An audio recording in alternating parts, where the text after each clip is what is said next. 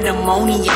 Use my fangs to murder ya. Yo soy la diosa, los demonios no me controlan. Soy culebra. Thank you for tuning in for another episode of Nightmare on Sedgwick Avenue podcast. This is season four, episode eight, I believe, actually, or actually nine now, uh, episode nine. So um, today I have a really cool guest. Um, she goes by Jennifer Cooksey. She is an artist, a curator, a writer, a little bit of everything. She's just an overall creative. She's here um, located in San Diego, and um, she is also known for creating uh, the creator of Creep uh, in the Corner, which is a book series and also a creature she created. So we'll we'll get to talk to that uh, about that in a little bit. But without further ado, let me bring her on the screen here. Hey, Jennifer. Hey, thanks for having me. I'm so happy to be here thank you. Thank you for like again taking the time. Been uh, trying to have you on. I know i've had horrorgasm before. Um, i had one of um, the founders and you yourself are a founder of it as well so we'll get into that in a little bit. But um, thank you again for for joining me today. Um, and then obviously i introduced you a little bit but if you don't mind kind of like talking a little bit about how you got into you know like the creative community how you started like what how did you you know start art and all that stuff um, well, I started out as a visual artist mm-hmm. and I really loved horror. So I kind of really like leaned into horror pop art. And eventually I got hooked up with Thumbprint Gallery and La Bodega Gallery and now Malbicho. Um, so we have all this really like solid art community here. And I was very much embraced. And so I started doing visual art and then I realized like I had stories in me. I, I want to tell stories too. Yeah. And I could do it with visual art, but I wanted I wanted it to be my story. I wanted to start sharing stories that were in my head or things I thought. So that's how I started getting into writing. And I started writing my first novel in 2018 oh, wow. um, while working full time and doing curating and doing art shows and trying to be as busy as possible. So I just kind of like fell into these things. And then with Horrorgasm, I wanted to connect with the horror community here in San Diego. I know we have a really large community and I kind of wanted to celebrate everything. So, yeah. Uh, with my other artist friends, we formed Horrorgasm. And so yeah. we do art themed events and all kinds of fun horror stuff locally. And then now we're we have our own like indie comic, and we have writers from all over the place, but mostly mostly focus on San Diego writers and talents. Yeah. Which there's a lot. there is. and how did you start like actually doing like visual art? Like where did you pick that from? Like is it somebody like a family member? Does it run in the in the family or how did you fall in love with like art in general? Oh, I, yeah, I got really lucky. So my whole family is very artsy. Okay. Um all of my siblings, we've always been encouraged to draw. I always had crayons in my hands. But what got me started with art was actually my mom, um, she really loved Dia de los Muertos art. She had, she would always decorate ofrendas very beautifully, and she she loved it because it represented her culture. And me wanting to connect, I mm-hmm. decided, well, you know what, I should try doing some art. And. I just got some clay, bit pieces of wood, and was just playing around trying to make something happen. Mm-hmm. And she was very encouraging. And actually, I think art saved me. I can I can really say that art saved me at so many points in my life. Yeah. Um, when my mom passed away, it was like a desperation to hold on to that culture because yeah. she was my link to it. You yeah. know, she taught me our culture. She gave me cultural pride. And I thought, oh no, without her, it's going to be gone. Yeah. And so I worked really, really hard to stay connected. And so I started doing a lot of cultural and then folklore themed arts. Okay. And then it just kind of moved into horror and pop art as I kept kind of growing as an artist. But really, I didn't know what I was doing. I just kind of jumped in and gave it a try. But I was like 19 at the time. So yeah. ignorance of youth. Yeah. And I didn't what, know anything. And uh, currently, like what you do, like as your main job, does it have to do with art, or is completely different? Like from what I'm a I'm a full time writer now, so oh, nice. um, yeah, I uh, I write a lot for our comics. Um, I always sorry that was my dog. she brought her squeaky in. Um, but uh, I'm a big fan of of horror, and I wanted to kind of develop that and play with that. But really, uh, with writing, it's still all horror based. Like I, okay. I really stuck to the genre. That's cool. but this has kind of a cultural perspective to it, and I'm using my the culture my mom taught me with her ghost stories, mm-hmm. and now I'm sharing those. And then the picture book, Creep in the Corner. Yeah, I wanted something to introduce kids to monsters. Ah, you got it. Yes. but yeah, I wanted to have like a gateway to horror for children that wasn't traumatic because before I'll, I'll becoming a writer full time, I was a preschool teacher. Oh wow! so I mean, I, I wore long sleeves. Nobody saw the tattoos. I, I dressed yeah. normal. Nobody could tell I was a little different. But uh, yeah. but yeah, before that, so you know, I saw kids really scared on Halloween. You know, we would try to read fun books to them, and I realized, like, wait a minute, they deserve like they they need something that kind of safely enters them in to see that monsters aren't necessarily scary. Yeah. So uh, that's how Creep started. that's pretty cool. And what do you find like is the the funnest part about being an artist, and what's like the hardest part for you? Um, the best part is the community. I love the visual art community, the curating community, mm-hmm. and the writing community. I came into both of those completely green. I didn't know what I was doing, and community members embraced me. I was yeah. supported, and that's how I was able to grow. Yeah, that's pretty cool. And what what do you find the the most hardest part about being an artist? Probably self doubt. Uh, yeah. not believing in myself. You know, we're all our worst critics. We can tell ourselves horrible things yeah. and believe them. Yeah. And so it's really hard overcoming like this general sense of I don't know what I'm doing. Yeah. so that's the hardest part is is doubting yourself, doubting your talent, doubting doubting your ability to tell the stories or create the art you want to make. That's that's really hard to overcome. Yeah, and I agree. I'm definitely one of those too. Like for you, what helps you like to overcome that obstacle of like self doubt when when you're feeling like that? I try to remind myself that life is really short. And I don't want to leave this place and feel like I didn't try my best. Like I didn't yeah. at least, I mean, if nobody reads the book, but I still made it, right? That's still something that mm-hmm. I accomplished and I can hold on to. Yeah. And so, yeah, I think that kind of helps me get over that yeah. like self doubt. Yeah. I feel it, I process it, I try to look at it in a healthy, constructive way. But yeah, it's it's one of those things. It's really hard to mentally jump over, and I still deal with it. I have to remind myself constantly, like it's okay. yeah, but that's good that you don't let it deter you, you know, from from doing what you want to do. So that's really cool. Oh, um, and you we talked about a little bit about like horrorgasm and how you started that with uh, it's a, a, group of was it four of you guys or how many of you guys yes it was right? four of us so being artists, yeah. uh, some of our partners had different creative creative journeys, and we mm-hmm. wanted to let them explore that. Yeah. And so now it is just me and Atiba Royster, okay. and we're kind of driving uh, Horrorgasm like into 2022 and the future. Okay, cool. And how how is that going? Because I know you guys had that that like every I think it's around like around this month, right? Where you have like that yeah. big event. Like, are you guys still doing that, or what's what's your plans with Horrorgasm?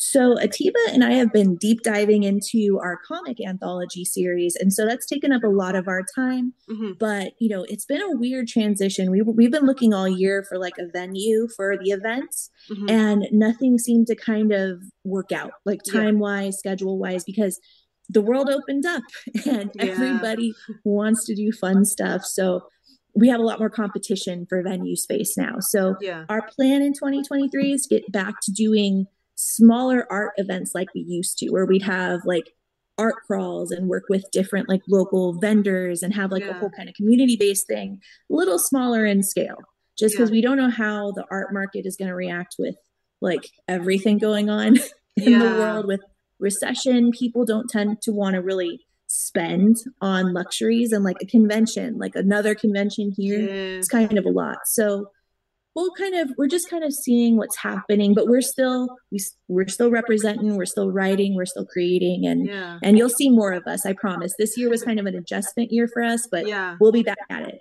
Yeah let me know like how any way i can help too because i was just like the last couple it's kind of crazy because all this these last three um, interviews i've done everything's kind of interconnected uh, with like the community here in San Diego as far as like the the horror community. Like I feel like like we said off camera before we got on is like we have like a thriving community, but it feels like it's scattered everywhere. Like it's not as organized, yeah. I guess, as like Orange County or you know how they have the Witches Brew or LA where they have these big, like you said, conventions. It would be cool to have that here in San Diego, but any way I can help, let me know.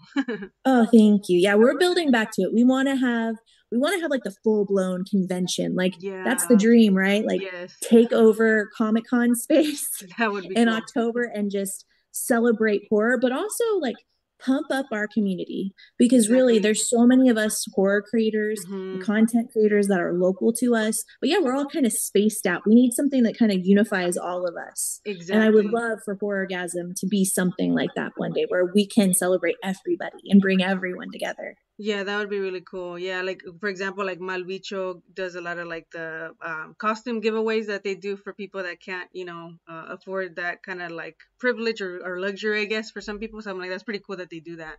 Um, oh, they're amazing. Both yeah. of both of them, the way they run everything, their creativity, like they're so on top of it. Like I feel like they're living the dream right now. Yeah, seriously, I agree. they're they're kicking butt in the horror community. Their art shows yeah. are like every art show it's like hard to top like yeah.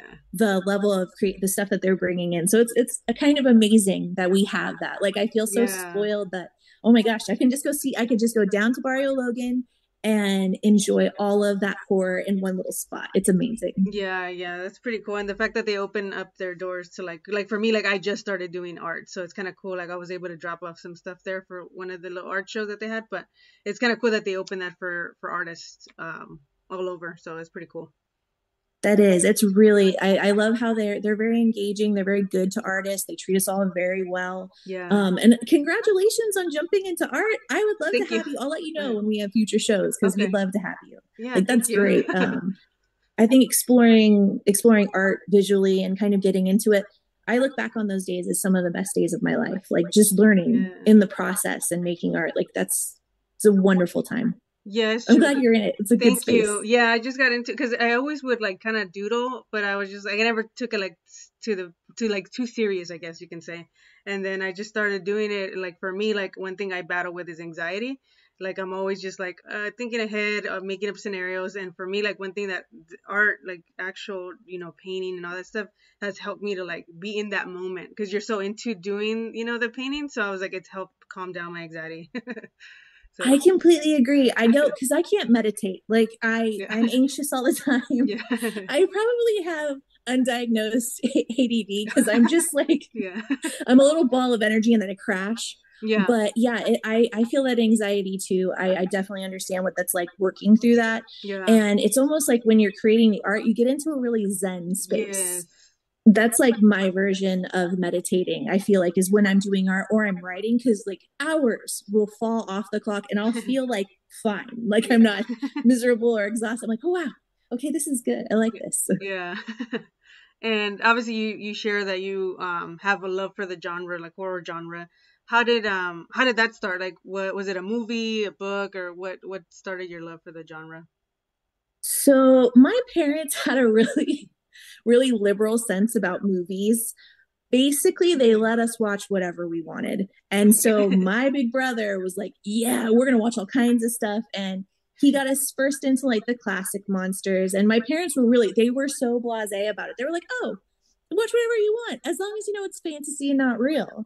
So i i like watched freddy. I watched friday the 13th series when i was like yeah. very young like five or six. Okay. so, so it really kind of shaped me. And then um, I was a big fan of the Wolfman. He was my favorite classic yeah. monster. So I got really into like werewolves. And I uh-huh. behind me, I don't know if you oh, can see it, there's mask. a mask on the wall. That's my childhood Wolfman mask. Like okay. I wore that costume till I grew out of it. Oh my god. so, so I've always been like the biggest horror geek. Like I won't even try to lie. Like I've liked it since I was little. And you know, I I remember being called a freak and a weirdo and all that stuff growing up, but I was so happy mm-hmm. with horror. Like I loved our books that we grew up with, Goosebumps and all those wonderful stories and all that. Mm-hmm. Like I was so lucky. I I don't know. I was fine being a horror geek. Like it really didn't bother me. I accepted who I was, and now that I'm older, I'm just more of that. I'm more myself than I ever have ever been. Yeah. Now it makes sense. Like the creep in the corner is like more of a wolfman kind of like vibe yes. to it, right? so. Oh yeah, he absolutely does. And I well, and of course I had to like make a werewolf little character. Yeah. But I mixed him with a hobgoblin, so yeah. he's not like giant and scary. He's like a little dude that's yeah. small and terrifying. But yeah, that's that's kind of led into creep. Actually what inspired creep uh, aside from my students and trying to like you know nurture those little spooky girls in my class who i yeah. knew who i knew i saw that look and i was like that was me i was that kid too okay yeah. let me write a book for you and so you know I, I hear lovely things too like the kids who get attached to creep and they buy them or they go to our book fairs or they see us at events mm-hmm. i get notes from parents saying they slept with their creep or oh. they haven't put it down. It's their new baby. Like yeah. that that makes everything worth it. Yeah that's pretty that's pretty cool. Um yeah. and what do you, what do you think? Because i know one of the things like not necessarily all horror movies have to scare you but that's one of the main things you know? So for you what do you think um people like being scared or you yourself why why do you feel like you you like being scared? Um i think it's a release. Yeah. Like they said you know they've had studies that say that people who watch horror movies are more balanced we're calmer we have lower blood pressure because we true. find release and instead of it being like a fear response it's more of like almost like a pleasure response. Like you yeah. you're enjoying that like heightened awareness and adrenaline that's pumping through yeah. you while you're watching that horror it's so cathartic. Like that's that's probably what draws you in is is all that good brain chemistry that's happening that just sucks you in. True. And obviously like one thing we talk about like uh, about horror movies is like they kind of it's like a controlled environment right where you can face your fears um, so for you, like, what what does fear mean to you, and do you have a, a fear that you haven't overcome or you have overcome? Um, I would say uh, probably the most the most thing that get I I would say you know because there's there's logical fears right? You're yeah. afraid you're gonna get hit by a car or you know some yeah, you know some kind of like everyday kind of fear. Yeah. But the stuff that I find really paralyzing is the loss of self and identity. Okay. That horrifies me. The concept of losing who you are and what makes you you. And how do you reconcile that? Like how do you how do you live with that? Like that terrifies me. The uncertainty, the unknown, um, all of those things are really hard to deal with. Yeah. So I, I would say that those things that that's what freaks me out more than any jump scare, yeah. more than you know, Exorcist Regan's head spinning around is like true to life horrors that really we have to confront, right? The things that we have to yeah. see that we don't want to look at. Like th- that's terrifying. Yeah, that's crazy that you say that because I just interviewed uh, Cinebeth, uh, Beth Accomando, and uh, she said yeah. the same thing. She said that's what terrifies her. I was like, I never even thought about that. She said, oh, like old timers, like forgetting who you are. but yes, yeah, that's that's so terrifying. That that that in itself, that kind of illness that that robs you of you. Yeah, it, it makes sense. Yeah, and um, for you, what's like your top five scary movies? I know it kind of changes for me and probably for you too. But what would you say like right now today would be your top five? Top five. So number one, of course, American Werewolf in London. Oh, I love that one too. My favorite movie. I binged it. Like I just, it's all so good. Um, number two would be Near Dark. Yeah, I love Bill Paxton. Yeah, he was so good as Severen in that movie, and it's it's a horror western and it's just it's yeah, so well told. It's an excellent movie. Um, number three would probably be Lost Boys. Okay. Just because I mean Lost Boys, like I'm wearing a Lost Boys shirt. Okay, yeah, it's Santa Carla. yeah, so, yeah, Lost Boys is that. Uh, Poltergeist, like Poltergeist, because that's a comfort watch. Yeah. Like I watched that movie so much during COVID lockdown. Like and unhealthy. Oh my god! like it was just on in the background. and then um probably oh, the very last one. I'm gonna go nostalgic. I'm gonna say Monster Squad. Okay. Because that's like that's you know so safer. It well the language is a little cringy. Some things did not age well. Yeah. but um just the, the sentiment of it, I love that movie. Yeah, Near, Near Dark is a good one too. I feel like that one, like actually that one is like one for me. It's like a hidden gem for some people because I remember I was trying to find the DVD and it's like really rare, I guess. And I, I finally mm-hmm. found it at one of the conventions. I was like so happy. I was like, yes. But oh I, yeah, I'm I'm surprised they haven't re-released that like Severin Films or yeah. one of the other like indie like horror video releases like that and uh, Fright Night Part Two from yeah, the 80s. That's true. Yeah. Yeah, those are two that are like you can't find now. Yeah, and I, what I like about Near Dark is like one of the the first and probably only vampire movies that kind of found a cure to vampirism, yeah. right? With the blood transfusion, which I was I would have never thought about that, but I'm like, oh, that's pretty smart. it was. It was really. It was a clever way to like look at it as more like it's a disease of the blood. Yeah. And so it, it felt it felt more real. Like it did feel like those people could exist. Oh yeah like you're wandering down like your car breaks down you're stuck on a like a lonely highway. Yeah. Like i would not be surprised to see like lance henriksen show up all vamped out. Like it makes it feels like it could happen. Not that it would but you know you get that sense of it like it was more grounded and, and kind of a, a eerily close reality. Yeah like the fact that most of them were like not nice people. Was like imagine if like mean people became vampires. Or even like also like the aspect of like the little kid that he was pissed off that he was a little kid. Like, you know, I was like, nobody oh, even yeah. thought about that, like being a little kid forever. Well, kind of like the interview with the vampire, right? So exactly, that's like the nightmare, right? Is you're stuck as a child, but yeah. your brain grows. Yeah. that that's another horror all in itself. But yeah, that was that was a real original one. I was really impressed with uh, Near Dark. That was always one of my favorites as a kid. I always liked watching it. Yeah, I just rewatched it too not that long ago, and I was like, yeah, it still holds up. Really good film. It really does. Yeah. And um, since you're a writer, right? Um, one thing I like to ask, sometimes I kind of like uh, stun the people with this one, but what if you could create your own like horror survival rule? What would it be? Oh man, if, that would that's a tough one. I know because you know everyone wants to make it. Yeah, everyone wants to make it as the final girl, and like, what do you do to survive a situation yeah. like that? Maybe never run up the stairs. That's probably like level one. Yeah. if you're gonna survive at all, don't run up into your bedroom because the killer or the monster, it's already there or it's coming after you. like, yeah. I never got that decision. So yeah, if I had like That's a true. horror rule, don't run up the freaking stairs. Yeah. um, and how do you feel like the horror genre is doing today? I know a lot of people have like you know mixed feelings about it. Some people are really happy. Like for me I, am I'm, I'm glad it's it's still it's i think it's like the number one genre in my opinion because a lot of like netflix all these different uh, streaming services kind of are catering to horror now. Uh, what are, what are your thoughts? Yeah it's um it's an interesting time for horror because at this like we have the most representation of poc that at any point yeah. in in horror. That's we true. have um we have so many directors and so many re- talented writers and they're telling their story from their perspective. And for one i think it builds empathy because we can relate to someone we might not otherwise relate to. And i feel like that's really exciting. I think those kind of stories are the ones that are going to be like the new classics yeah because a wider audience can relate to them and they're telling a story that's really like relatable yeah and if you think about good horror it survives the test of time Night of the Living Dead. Mm-hmm. Romero said he wasn't intentionally like being political in there, but like a lot of that like fear and just like mob mentality, all of that stuff still is super relevant today.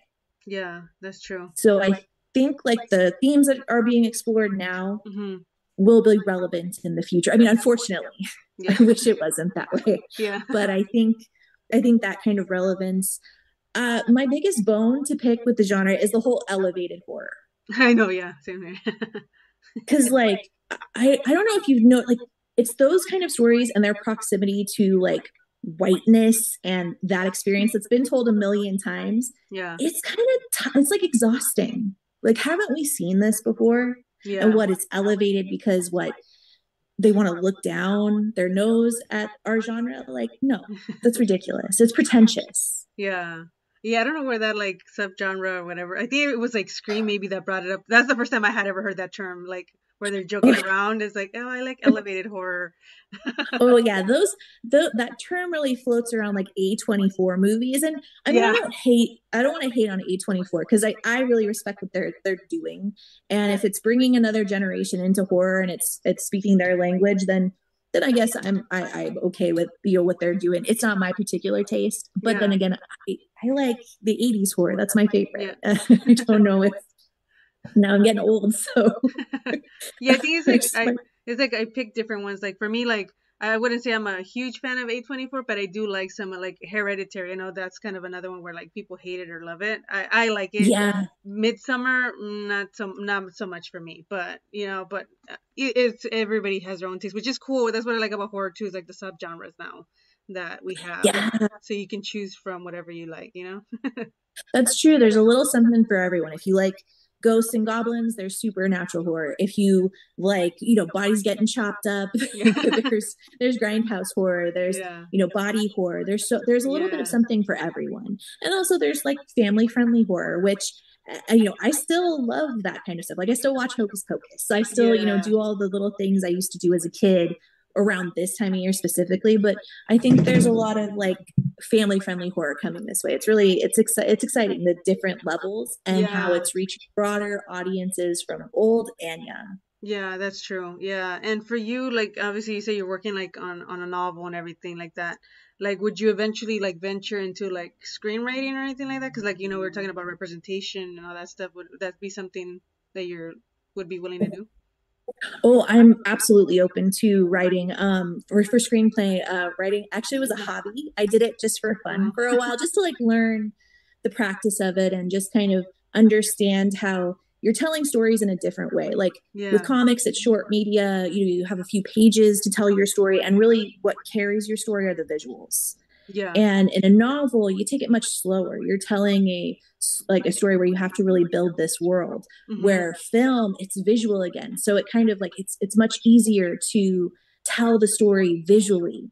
Yeah. Um, so I actually really leaned into screenwriting and really, uh-huh. really enjoyed it. I hope I get the opportunity to do it more.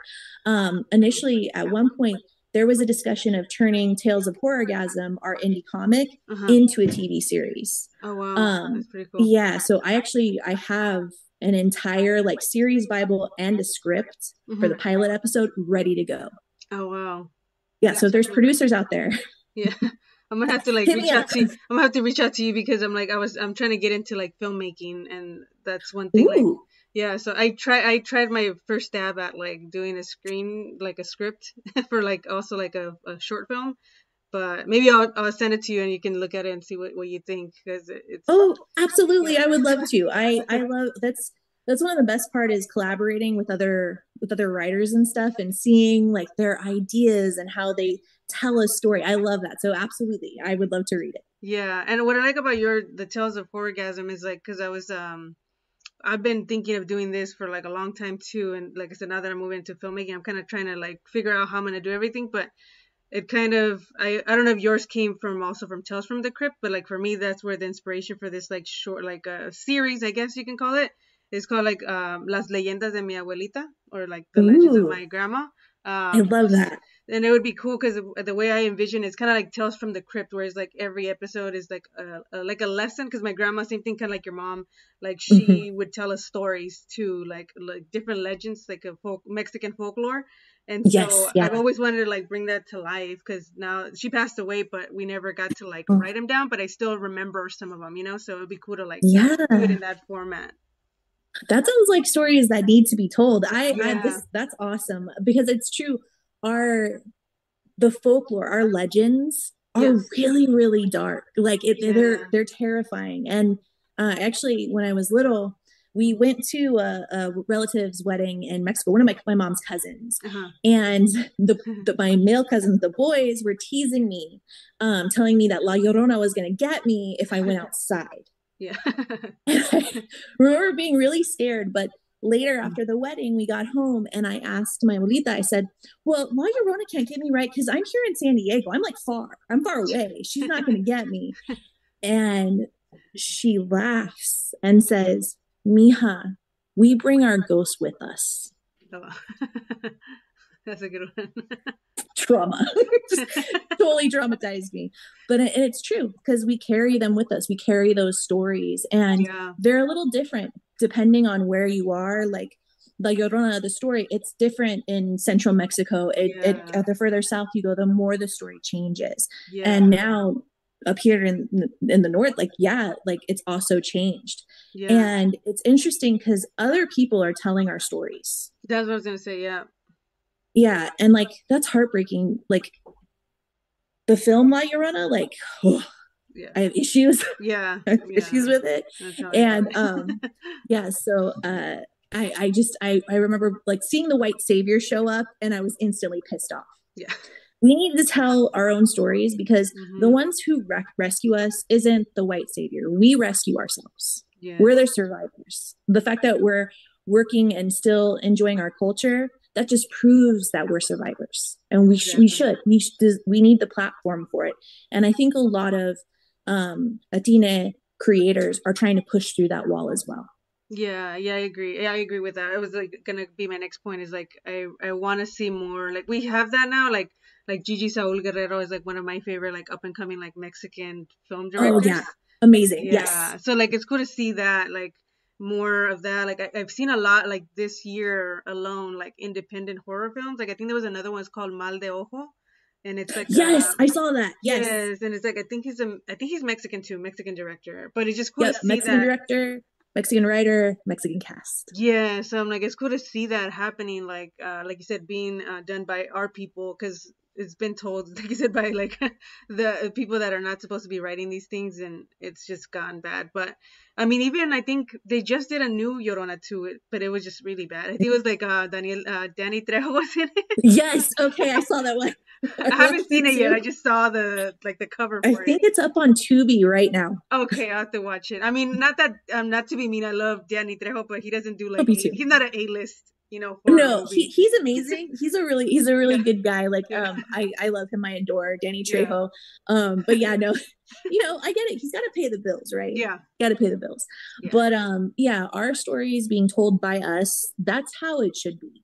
Yeah. Um especially now cultural there's like a huge shift especially yeah. among young creators. These Gen exactly. Z kids don't put up with nothing. Yeah. And they're very vocal about representation and what it means to be a part of a culture and to tell that story and how they're pushing back against like internalized colonialism and all of that stuff that we mm-hmm. carry with us and we're trying to work through. Yeah. And it's amazing seeing how people who have worked through it are telling amazing stories. Yeah, no, I agree. I'm, I'm excited to see what's what's coming up because I've been seeing like a lot of announcements. I think they just I don't know if you saw the announcement today um, where they're redoing um, I think some Marca la Hora de Terror or something like that. I forgot what it was, but it's what made like Guillermo del Toro and all those people like blow up. And yeah. Gigi is like part of it, the guy that directed Mal de Ojos. So it's pretty cool. Yeah. Oh my gosh, that sounds exciting. Like I, I that's. Oh I'm that target audience for that for sure. So, yeah, so I'm so I'm excited. Exciting. Yeah. Yeah, it's a good time. It's a good time to be a Latina creator, a Chicana creator, to see how like okay, these people open these doors. Mm-hmm. Now we gotta rush in. like, yeah. Let's let's let's you know make sure we're telling stories that are captivating. We're creating art that reflects not only our culture but our resilience and our strength. Yeah, and I agree. Yeah, and I think even um recently too, like even seeing people in like in those roles too, like the main characters. Because growing up, I didn't really see like a lot of brown people. Even in in yeah. Mexico, Mexican television, they talk about colorism, right? Where it's like a lot of like light skinned, or some of them not even uh, Mexican, which a lot of people don't know this, but like a lot of the actors in like soap operas or telenovelas are mostly like from like they're Russian, Argentinian, like yeah. they're not even Mexican. So that's another thing too. That's like ra- racism in our own in our own TV. But it's cool to see, oh. you know, more uh, brown people. Um, yes, like, yeah, Wakanda, because... you know, with Wakanda uh, having the. Oh. I know. Oh, Tenoch, Tenoch. Yeah, oh my goodness. Him. Yes. He was terrifying and Tigers Are Not Afraid. He's amazing. Yes. Yes. Um, I wish I wish we weren't the villain. I know. it's like, man, okay, we're in it, but why are we the villain? Like, yeah. come on. Um, but but hopefully, you know, they change their minds and go after colonizers. Yeah. Let's join forces exactly and go after That's them. That's what I'm thinking. We'll see. yeah. but yeah, colorism's a big issue. And I mean, I I'm talking about it as a light skinned Latina. Like, yeah, I very much understand the privilege that comes with looking like this. Mm-hmm. My siblings, they're uh, you, I think you've met my big brother, but like okay. he's big and brown, and my little sister is brown and beautiful. I'm the only one who came out like a ghost. I'm not yeah. sure what happened, but um, I see them and my nephew like they they deserve to be seen on television and have people look like them. Mm-hmm. Like I can't imagine how like it's so disenfranchising to see like oh okay uh there's a white dude playing a Mexican or, or, you know a Cuban or you know that you see these white people put in place and then they're doing brown face and it's like yeah. that wasn't that long ago like that's still a thing like yeah. I think James Franco is playing Castro. Yes, I was gonna say that. Yeah, that was like the biggest outrage like most recently. I was no, like, really? We have so many awful. Latino actors and it's like you chose him, like really? I know, I know, right? Like Pedro Pascal, I'm sure would be available. what are we doing? And didn't James Franco just get canceled too, like with this whole thing going on with the Me Too movement? And then all of a sudden he does this. I'm like, who's his pu- uh, publicist? Because I'm like, right? Like, how is this dude still getting work? He like harassed women horribly, yeah. and he can still get a job. I mean, I'm not saying like Castro was a good dude because mm-hmm. no, but yeah. like, can't we get a Cubano to play the role, someone appropriate, someone who hasn't been canceled, who's not like a scumbag? That would be yeah, great. Seriously. like um and that's it's so weird that that's like an argument now that we actually like that's a discussion we have to have. Yeah it's 2022 and we're still punching at that brick wall trying to get through. Yeah i agree. Um and for you like what's what's one piece of advice you would give to someone um that's trying to get into the you know the art community? Uh just dive in go to some art shows go to um, book clubs if you're a writer and you want to meet other writers go to book clubs. Just kind of you don't have to put yourself out there immediately. Go a couple times see who's like a regular there. People will chat with you. Like they'll come up to you and talk. If you go to an yeah. art show and you're nervous because I, I that was me. Yeah. Scared. So i would tell them just start going to the things start joining book clubs. Go to art walks, go to art shows. That's the way you get in is meet people. It's a very kind community. Most people are really giving. They don't. I. I. If you're a first time artist and you like horror and want to do a show, email me. Send me your work. I'll keep you in mind and I'll have you in a show in the future. If you're a writer and you want to write a horror comic story and you have one ready to go, email me. We'll add you to our list of other writers and artists that we want to be really inclusive with the community. So just remember it's a good place with good people and it's okay to be nervous. Perfect. Thank you. Yeah that's, that's really great advice um because that's the only way i think like that's how i i got into like the whole hip-hop and the horror community here. It's like just kind of like you said dive in and get to know people because that's the main way you build like relationships with people you know? Yeah yeah. the community is good. The horror community here is good. Yeah. We just san diego's a good spot for all of this. Yeah. And um for you who influenced like or who influences your art is there somebody's like specific like another artist or where do you get your inspiration from um most mostly pop like pop culture like films okay. um so if i see a movie and it like hits me mm-hmm. i'm like oh okay i gotta make a sculpture of something of that character so it's yeah. usually external it's usually from movies or television um what inspires me is yeah the the art around me what's kind of in my environment what i'm absorbing what i'm seeing. But the thing that will always motivate me is my mom. Oh that's good. You know she was she was amazing and she was very creative and she wanted to be a writer. Yeah. And she wrote stories for me. Yeah. And whenever i'm feeling like what am i doing? Am i making a terrible life decision? Yeah. I'll read what she wrote to me for in her journal because yeah. she knew I'd you know have it one day. Yeah. And her message to me to just keep trying and keep going. Yeah. And so I think about the stories she told me, our folklore, our yeah. like horror stories. Yeah. And I carry those in my heart. I carry I carry that. So really it's it's San Diego. That's my well. This is where I, I draw all my creativity from. It feeds me, it, it nourishes me, and I feel like I will forever love San Diego. This will place will always be my home. Yeah, that's pretty cool. Yeah, it's like a, a way to keep her legacy alive too. You know, like telling. Absolutely, yeah. Because I see her in everything. I, I yeah. don't know how she feel about all the horror stuff, right? Um, probably she would be uncomfortable with some of those themes. Yeah, but really, like I wish she was still here so there were some things I could show her, like yeah, more cultural pride, more Chicanisma, more because that's what we are now. Everyone's so bold, and my mom was really reserved. Yeah, I would have loved to have pulled that like let her see like our culture should be celebrated. You don't have to hide. Yeah. You know, you don't have to just speak English in public. You don't, you know, you can eh, embrace your culture and be at it freely without worry.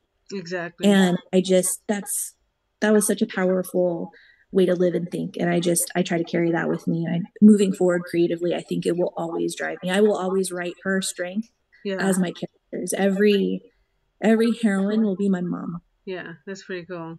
Um and who who would you say is your favorite um horror writer or and do you have any favorite book? Oh my gosh uh neil gaiman. Oh, yeah, the ocean at the end of the lane. Uh-huh. oh my god that book is beautiful it tells the story of the maiden mother crone mm-hmm. in such a really like fascinating and beautiful way and we have our our version of that in our own culture and i saw how those two connected and it was just really beautiful that's that's one of my favorite books if i want to have nightmares i'll read paul tremblay or gabino iglesias okay those two guys they will horrify you yeah. What's a book by Gabino uh, Iglesias? It sounds familiar. I, I uh, so he did um, there's The Devil Takes You, and then he's do he did um Sent Him With It. Okay. Okay. There's a few other titles he's got out that I haven't. Oh, um, Coyote Song, I think, is one, one of another one of his. Okay. Uh, but yeah, his he uses he writes in Spanish like there's Spanish in his book, like whole paragraphs, and it's oh, really amazing to read through that. Yeah, and that it's okay to have that in books. Yeah, that people you can like it's okay to have Spanish and English in a book and even yeah, Spanglish. Like I use Spanglish cool. in my book. Oh, yeah. Cool. I love that. I love that. Cina Pelayo is also an amazing, um, an amazing poet and writer, and she's from Chicago, and so she has like she has a different cultural perspective mm-hmm. that I find really refreshing, and a lot of her noirs are amazing. There's a lot of really good indie horror out there. Yeah, there, yeah, there is. I've been finding that out because I was trying to get somebody like an author on here, and I just went down the rabbit hole, and I was like, oh my god, there's so many like author, like independent authors out here, even Latinos too. I was like, oh, that's cool. Oh, there's a lot of us. It's amazing. Yeah. Um, there's uh, uh, Mexican Gothic was another really good novel oh, yeah, by yeah. Silvia Moreno Garcia. That's mm-hmm. that was scary. That book, the atmosphere she created, and she told a Gothic horror story set in Mexico. Um, it's brilliant. Yeah, that's pretty cool. Um, and what's like, um, is there any recent film, like new film that you've watched that you recommend or that you liked? Um, I enjoyed The Black Phone. Yes, that was a good one. Ethan Hawke is frightening. like. He's so intense, and he like had half his face covered. Yeah, for like the whole movie, like you couldn't see the top or the bottom at different points. And so we're only seeing half his face, but he's still being absolutely horrifying. That's yeah. talent right there. yeah, I love like the the whole cast was like well picked out. Like the little girl for me stole the show. Like she was just freaking hilarious. oh my god, she was great. Yeah. Oh, so yeah, she. I I like wish I had her spunk. yeah, like she like defended her brother too. She didn't give a fuck. I was, I was like, wow. oh yeah, she was a little badass. She she was great. yeah, she kind of reminded me a little bit of my my little sister too because like she's one of those two where she just like fights everybody's battles, but also like the fact that she had the the dreams. Like my little sister has that oh. too, where she has dreams and sometimes they come true. So it's kind of cool to uh-huh. have that aspect added to the story. I was like, oh, that's really cool. I like that. Yeah, it, that was an interesting. It was an interesting way to tell that kind of story and that kind of, the you know, that's another ghost story where it's like the ghosts aren't necessarily the bad guys. Yeah, ex- exactly. And I like the fact that they kind of tied it in with like, uh, they did a good job of like building this the character of her and like uh, also like her mom, how the mom she had something psychological with the dad thought if she was going crazy, but maybe she just had a gift, you know, and maybe she kind of lost sense of reality, maybe, but the fact that she oh, didn't want the daughter to like have the same thing happen to her was like pretty heartbreaking. I think it is. I, that's another thing i think we carry with us is like and in my book it does deal with that um the stigma of mental illness and what that means. And especially in our culture you know you're, you're not supposed to get help. You're not supposed to be depressed. Like we have so much. We're supposed to be lucky especially if we live here. And yes. our parents worked so hard to give us the life that we have now. It's one of those things that a lot of people just suffer inside yeah. and that that sensitivity to those things too i think adds to that and you you play with the idea of what is reality like what is happening to me what i'm experiencing and a lot of that goes into like domestic violence like Uh, my book deals with that a lot. Yeah. Um, because my mom was a domestic violence survivor in her previous marriage, and um, I wanted to avenge her. Yeah. You know, I wanted to fight her battle. I wanted to save her. You know, yeah. and unfortunately, she passed, and so she was. You know, I never got to. She just didn't get the opportunity to. Yeah, yeah. But that kind of stuff is real heavy.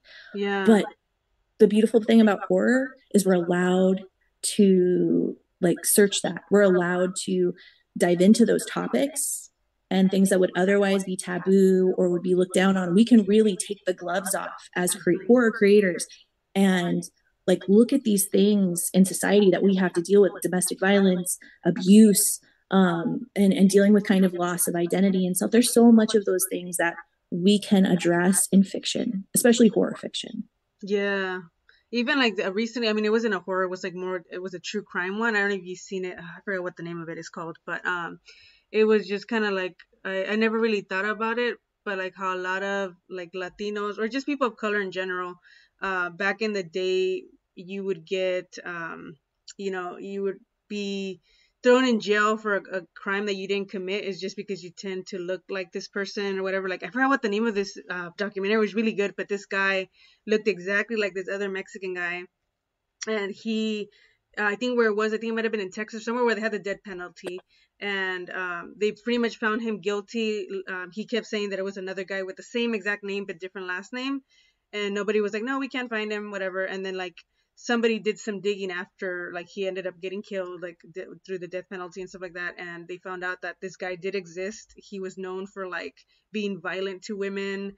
And he ended up dying uh, in prison as well but for a different crime. But he never got tried for like killing this other woman. And i was like wow that's so crazy. Like the fact that like all these injustices happen you know?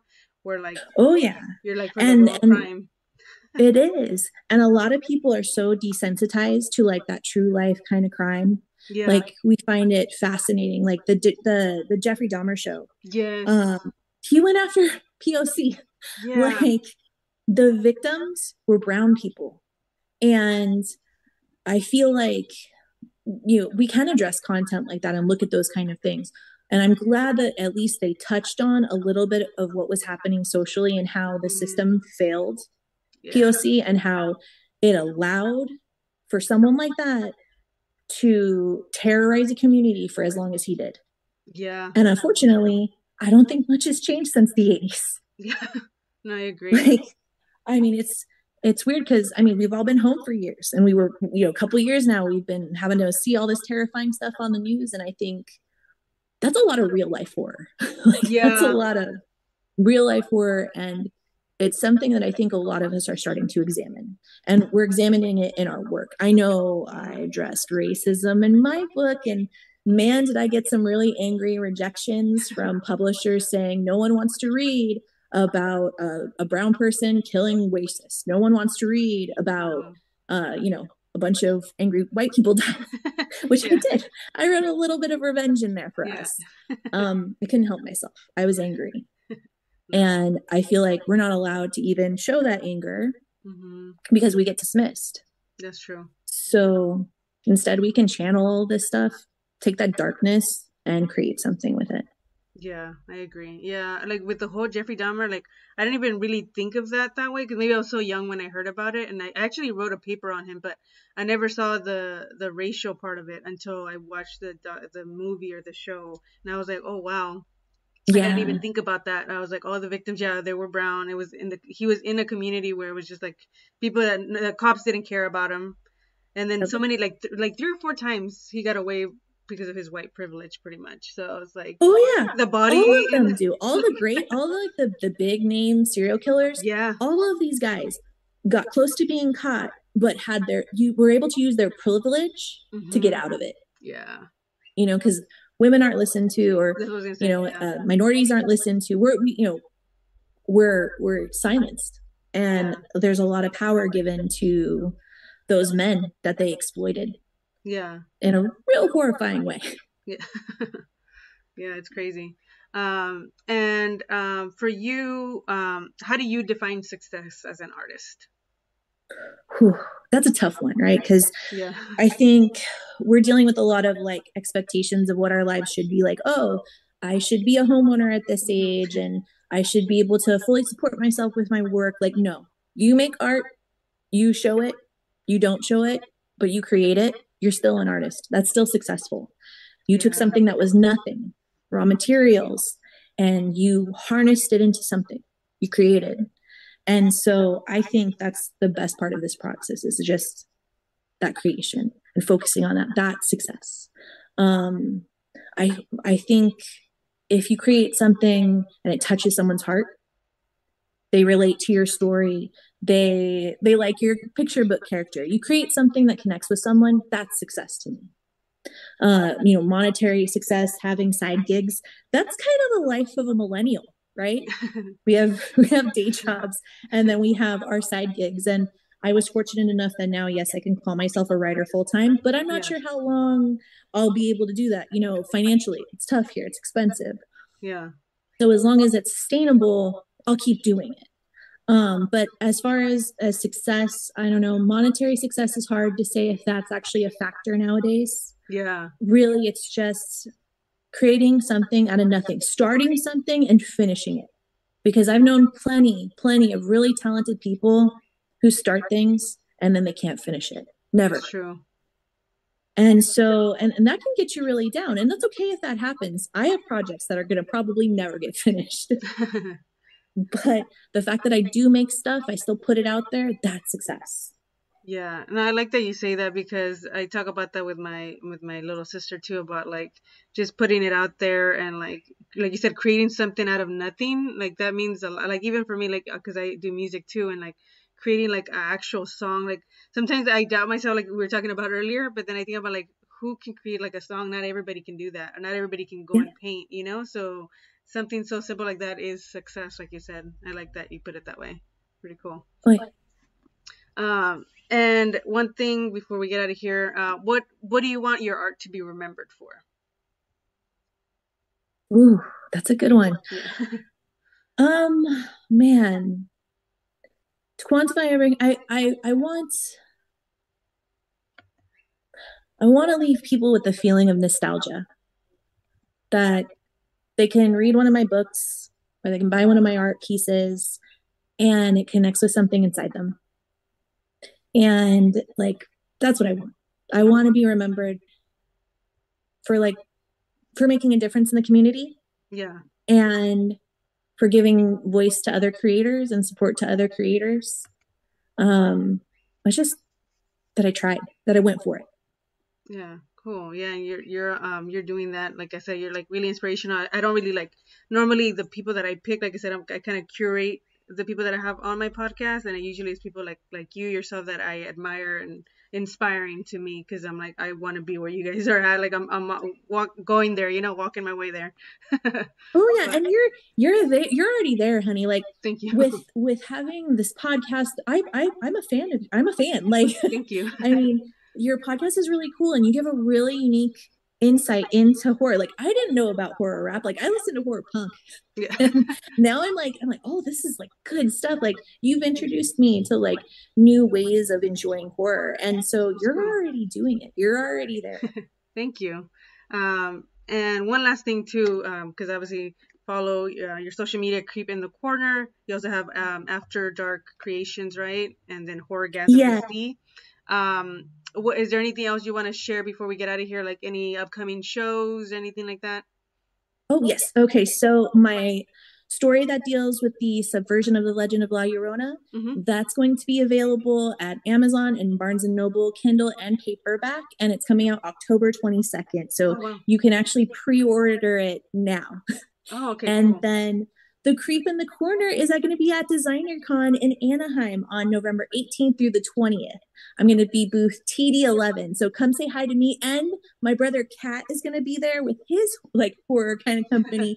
I used to have that. He sells like like vintage monster collectibles. He has all kinds of stuff, but he's a horror fanatic like I am. So his horror VHS that he sells, mm-hmm. I just, oh my gosh, I really have to stop myself from trying to steal it from him. yeah, that's really cool.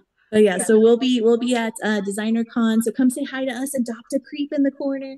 We'll be there. But yeah, and then if um, we have our trade paperback for Tales of Horrorgasm, our comic is at horrorgasmsd.com. And yeah, check out my business partner well as well, Atibak. He's an awesome artist and is the best partner I could ask for. So yeah, check us out. Perfect. Thank you so much again for for meeting with me, and I appreciate you. Oh, thank you so much for having me. This has been so fun. Likewise. All right. Thank you, everybody, for tuning in for another episode of Nightmare on Sedgwick Avenue. Um, go ahead and subscribe to my YouTube channel uh, if you haven't done so already, or you can also stream this on all um, streaming platforms. Thank you.